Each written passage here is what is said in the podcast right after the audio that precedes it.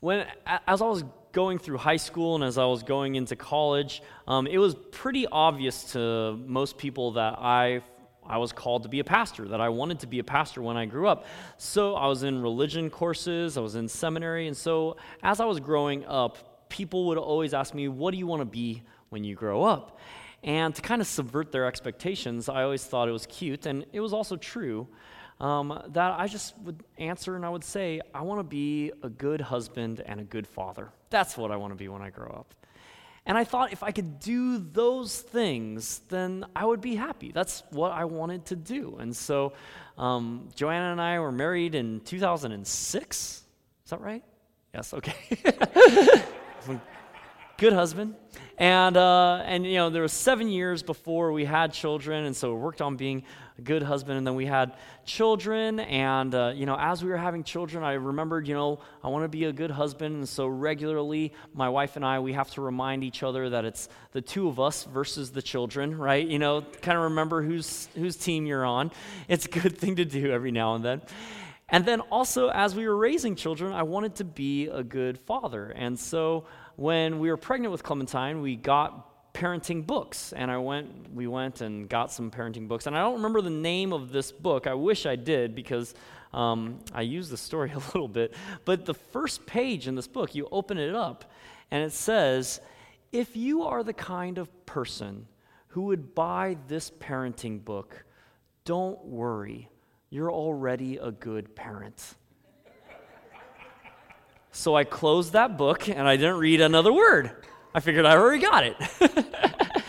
as I've been parenting and as I've been trying to uh, teach our children the ways that they should go, I've understood how important it is that they handle disappointment well, right? Handling disappointment well is going to be key in their life growing up. So, parenting tip from Pastor Rick, as you're raising your children, um, teach them how to handle disappointments. So tell them no to everything that they could possibly ask for, right? So I'm kind of, you know, my kids ask me for a lot of stuff, and we tell them no a lot. And we tell them, no, you can't have this, can't have this, can't have this. And trying to teach them to handle disappointment. Well, last week, um, the Make a Wish Foundation sent us to Orlando for. Um, for seven days at Disney World. If you don't know, uh, my daughter had brain emergency brain surgery last January. Um, she had a vein rupture in her brain. Um, it was a dire situation, and it has been a miraculous recovery after six weeks in the hospital. Um, she has come through incredibly well, and we're still working, still have some therapies to go through, but we are just blown away with her recovery. And so the Make a Wish Foundation sent us to Florida, and Joanna and I, we kind of said to ourselves, you know, this week, we're going to be yes people. We're going to say yes to our kids, whatever they want. Ice cream with breakfast, all the theme parks, candy, sugar, toys. We're going to say yes. We just want to be yes people. And at Give Kids the World Village, which is the place that we stayed at, um, every single night they have a different holiday every evening. And so the first night we got there, it was Halloween. They do this because Give Kids the World Village is for Make a Wish families.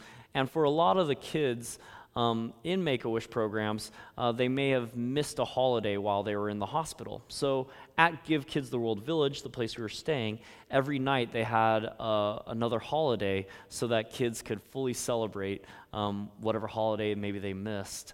So the first night we were there was Halloween. And so our kids got tons and tons of candy. We, they dressed up and they took their bags full of candy back to um, back to our room, and I am sure that they expected for me to say what I normally say on Halloween, which is, no, you don't get to eat any of your candy. but we let them have some candy. And I think the kids are starting to go, wait a second, who is this parent?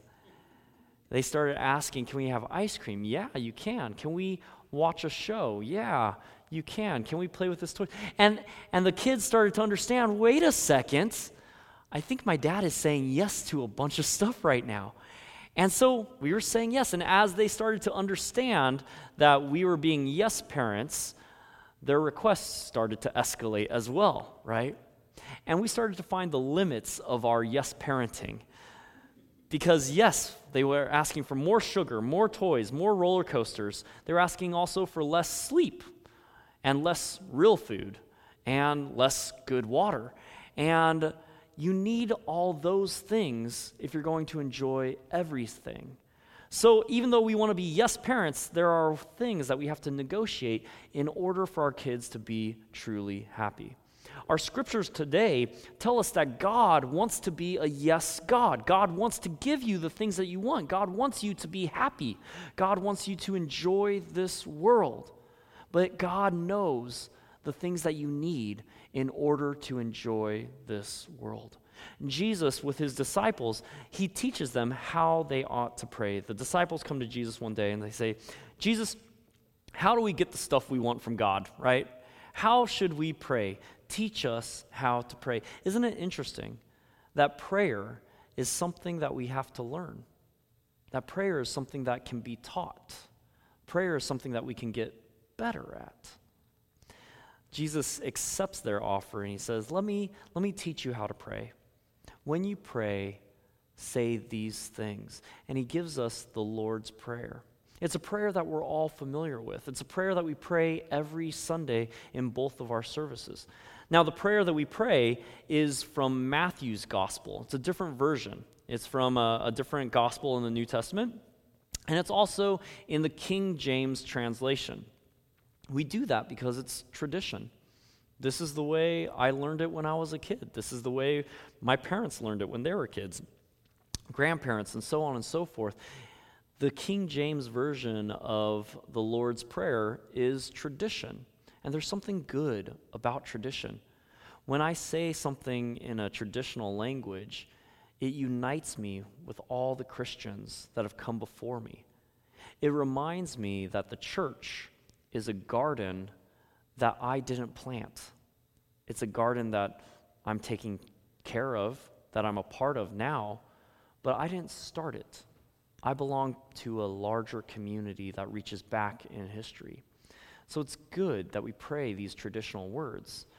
Now, there's kind of a problem sometimes when traditional words become rote, when they just become, you know, ritual, and when they become you know, mundane and easily known. And we start to forget the meaning of the prayers. And so it's good for us to hear the Lord's Prayer in some different words, in a different language or a different translation. And so Luke gives us the Lord's Prayer, but he gives us in a different way. He shortens it to kind of give us the bare bones. Here's what's really important. Here's what the Lord's Prayer is about. starts out with Father, uphold the holiness of your name. This is just kind of the greeting. And that's kind of a weird language also. We usually say, Heavenly Father, hallowed be thy name. What it really means is, Father, you are as close to us as a parent, and yet your name is divine and holy. It is cosmic. It is universal. It is beyond our comprehension. That's what holy is. Your name, the name that you revealed to Moses, the YHWH. Sometimes we pronounce it Yahweh, the unspeakable name of God. It is cosmic, it is holy. You are beyond our imagination, and yet we still call you Father. We still call you loving parent. You are a paradox. You are close to us and you love us, and yet you are beyond our wildest dreams. This is how we address God the God who is at once immanent to us and also at the same time beyond us in every way we can imagine. Father, uphold the holiness of your name. Father, you are close to us, and we admit that we can't know you fully.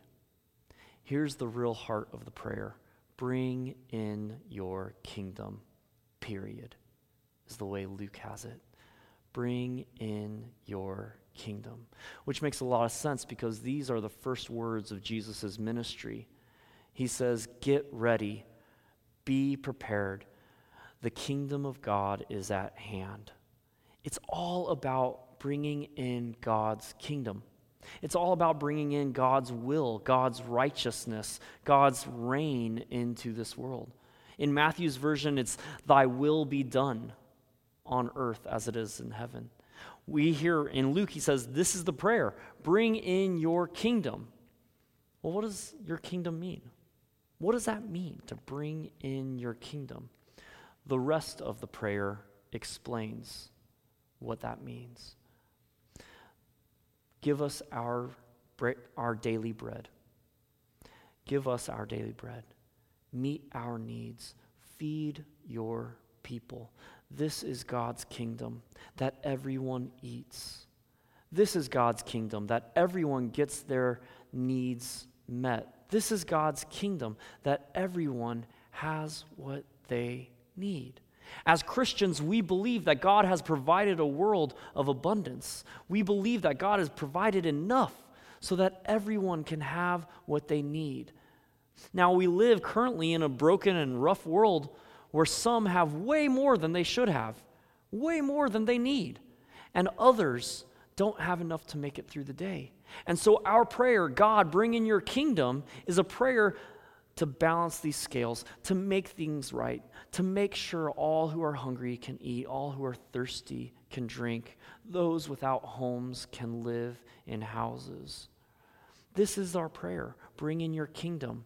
Give everyone what they need. It would be ridiculous for us as Christians to pray that prayer and then do nothing about it. This is why, as Christians in the United Methodist Church, in this church, we take seriously the need to go out and care for God's people, to give, to provide, to make sure that people eat. Now, as a church, we can't solve all the ills of this world, but we can say to God, God, what is your kingdom will for our church? Who are we called to care for? And as we seek out that will, as we pray this prayer, God brings opportunities to us. God brings us opportunities to partner with a church on the southern coast of Oaxaca, to care for a church whose walls have crumbled in, to help them build a new church, to go and provide uh, water filters that provide last year over 120,000, uh, 120 million liters of water for community that didn't have clean water sources. This year, we sent down five people to continue the work on that church and to also provide eyeglasses for people to see. I mean, I think when we pray the prayer, give us our daily bread, I think it also means, God, help us to see. You know, we got glasses for everyone. And so for people, their whole lives haven't been able to see well, mending their own clothes and sewing. Now they have glasses. God, make things right. Give your people what they need. Right now, we have people in Kenya helping build houses, helping provide for a school and a, hospital. Lord God, give us your daily bread. Provide for your people. Give your people what they need. This is why we send our teenagers to Youth 2019 at the largest gathering of United Methodist uh, teenagers so that they can experience God in a fun, incredible way, but also partner together and pack hundreds and thousands of pounds of food for people in emergency situations. We pray, God, bring in your kingdom. Give us our daily bread. Provide for all your people. This is what God's kingdom is about. When we also pray, bring in your kingdom, we pray the next part as well, which is forgive us our sins. God, relieve us of the weight of the burden of shame and sin. Relieve us of the burden of our past failures and mistakes. Can you take this heavy weight off of me so that I can walk forward in newness of light? God's kingdom is about relieving people of those burdens, relieving people of those shameful moments and those, those failures and mistakes, and saying, hey, yeah, you may have screwed up, and that might be the reason why you got yourself in this situation, but God's kingdom is here, and you are forgiven. So when we pray and when we pray, God, bring in your kingdom, we're also praying, God, bring forgiveness of sins, lift our heavy burdens.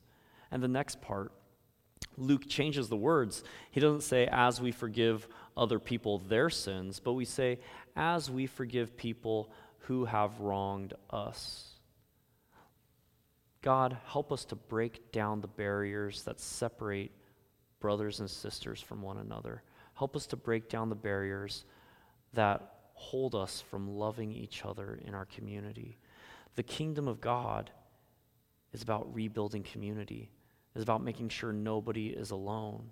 So when we pray, bring in your kingdom, we're also praying, God, whatever barriers or walls or whatever things kind of that we're holding against each other, whatever keeps us from loving each other fully and caring for each other, God, bring those down. Help me to forgive. Help us to forgive each other. Help us to link arms and arms to be a part of your kingdom. Lord God, bring in your kingdom. And lastly, uh, the Common English Bible. I don't think there's any really great English translations of the Bible, by the way. Um, I think they all have their flaws and they all have their decisions that are made by committee. It's why every 10 years there's another, I mean, every five years probably, another new English translation that comes out and that they're working with. But um, in the Common English Bible, it says, and lead us not into temptation, which is the, the word temptation there, it's also the same word as trial. Lead us not into trial, which I think is the better word here. The idea here is looking forward to that end date, looking forward to that final judgment. And it says, God, lead us not into the trial where the, ver- where the guilty verdict will be named against me Lord God, save us from going before the judge and having our list of faults put in front of us, and for the gavel to come down and the sentence to come against us. Lord God, forgive us our sins and lead us not into that trial. Lead us not into that destruction, that guilty verdict. When we pray that prayer, when we pray, God, forgive us, when we pray, God, don't hold our sins against us, don't bring us to that trial where there is a guilty verdict for us. We are at one point asking God for forgiveness, but at the same time, we are confessing that you are the God who forgives, that in your kingdom, you set people free. You don't hold people's pasts or sins against them. This is the way we should pray. This is what Jesus says we should pray. To pray for God's kingdom, to pray that God makes things right in this world, that God provides for all people, that we join in that provision, that we are released and set free from our past and our sin and our shame, that we break down the walls of division that keep us from loving one another. Lord God, bring in your kingdom. Jesus says this is how we should pray, desiring God's kingdom. And then Jesus goes on and he says, I want you to change the way you think about God. I want you to change the way you think about prayer. I want you to change the way you think about God. God is not some vending machine in the sky where you punch it, you put in your quarters, you push the right button, and you get your Diet Coke. That is not who God is. God is also not some angry mob boss that you have to walk into his office, shuffling your feet, averting your eyes, and kissing his ring in order to get what you want. This is not who God is. Instead, he says, I want you to think about God as a friend, a friend who you know so well that you will wake them up in the middle of the night to ask for a favor. He says, This is what God's like. Think about yourselves. If you had guests over and you didn't have enough bread for everyone, interesting that he uses the analogy bread for everyone. He go and you go to your friend, you knock on their door in the middle of the night, you say, Hey friend, sorry to bother you. I've got friends here who don't have enough bread. I know that you've got bread. Can you get up and give my friends some bread? And imagine that friend says, Oh, it's the middle of the night. No, go away. He says, even though that friend says no, that friend will still do it because he's not, if it's not just out of friendship, it's because of your desperation that you would ask in the middle of the night, your brashness, that that friend would get up and give you bread. If your friend would do things like that for you, how much more will God? Give you what you need. God wants to answer your requests. I mentioned, you know, I've got friends that will care for me. I've got friends that I can ask for things and favors in the middle of the night. I know that I have these friends because I've asked them. They've cared for me. And I want to be a friend that does that too. And in fact, um, right now, I, I need a favor. I need to borrow a pickup truck tomorrow. So if anybody can do that, um, I greatly appreciate it. Thank you. Actually, somebody from the first service already gave or already let me know. So we're uh, so I am good, but I wrote that in the sermon, so I had to say it again. Thank you. I appreciate it. If I can find a pickup truck that way, um, God is happy to answer your prayers and give you what you need. Don't think about God like an angry mob boss. Think about God as a friend that you can ask a favor in the middle of the night. More than that, God is not just as close as a friend, but God is like a parent. Think about this, those of you who are parents. When your kids ask for something that they need, when they ask for breakfast, do you give them poison? No. When they ask for a fish, do you give them snakes? No. When, you, when they ask for an egg, do you give them a scorpion? No. You give them the food that they need. If you who are evil know how to give good gifts, how much more does God, and we would expect that Jesus would say, does God give good gifts? But here Jesus changes it a little bit. He says, if you who know how to who are evil know how to give good gifts, how much more will God give you the Holy Spirit? And here is the last key to the kingdom of God. When we pray, God, bring in your kingdom, we are praying for bread for everyone. We are praying for a liftedness from our burdens. We are praying for the walls of division to come down between us. But we are also praying for God's own presence to be with us and to guide us in every moment. Holy Spirit, come and guide us. Here, Jesus says, God is a yes God. God wants to answer your prayers. Ask and you will receive. Knock and the door will be open to you. Seek and you will find. But what is God saying yes to? He is saying yes to being present to us fully in the Holy Spirit. God is saying yes to us. If we ask, God, we need you with us. We need your strength. We need your love. We need your power. God says, yes, absolutely. Yes, yes, yes. Why? Because this is what you need in order to enjoy everything else.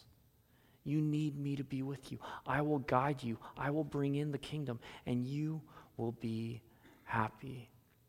I think sometimes whenever we talk about answered prayers, our minds immediately go to those moments when our prayers aren't answered, right? We go to those moments when our prayers aren't answered. The scripture doesn't say, pray for whatever you want and you'll get whatever you want. But it says, when you pray, pray like this pray for God's kingdom, and God will always say yes. If you want to be happy, if you want to be happy, align your desires with God's desires for this world. If you align your desires with God's desires for this world, then ask for those things, and God will say yes and you will be happy. Pastor, what do we do about those things that I think when I'm asking for something that is good, when I ask for something that is honest and right, what do I do when those prayers don't get answered? I don't know. I mean, I don't know. I don't know why in every case prayers don't get answered. I don't. I wish I had a good answer for you. But I can say this when your prayers go unanswered, when suffering persists, I can say that you are in good company. Because, at least in Scripture, at least in the New Testament, there are two people who I know did not get their prayers answered.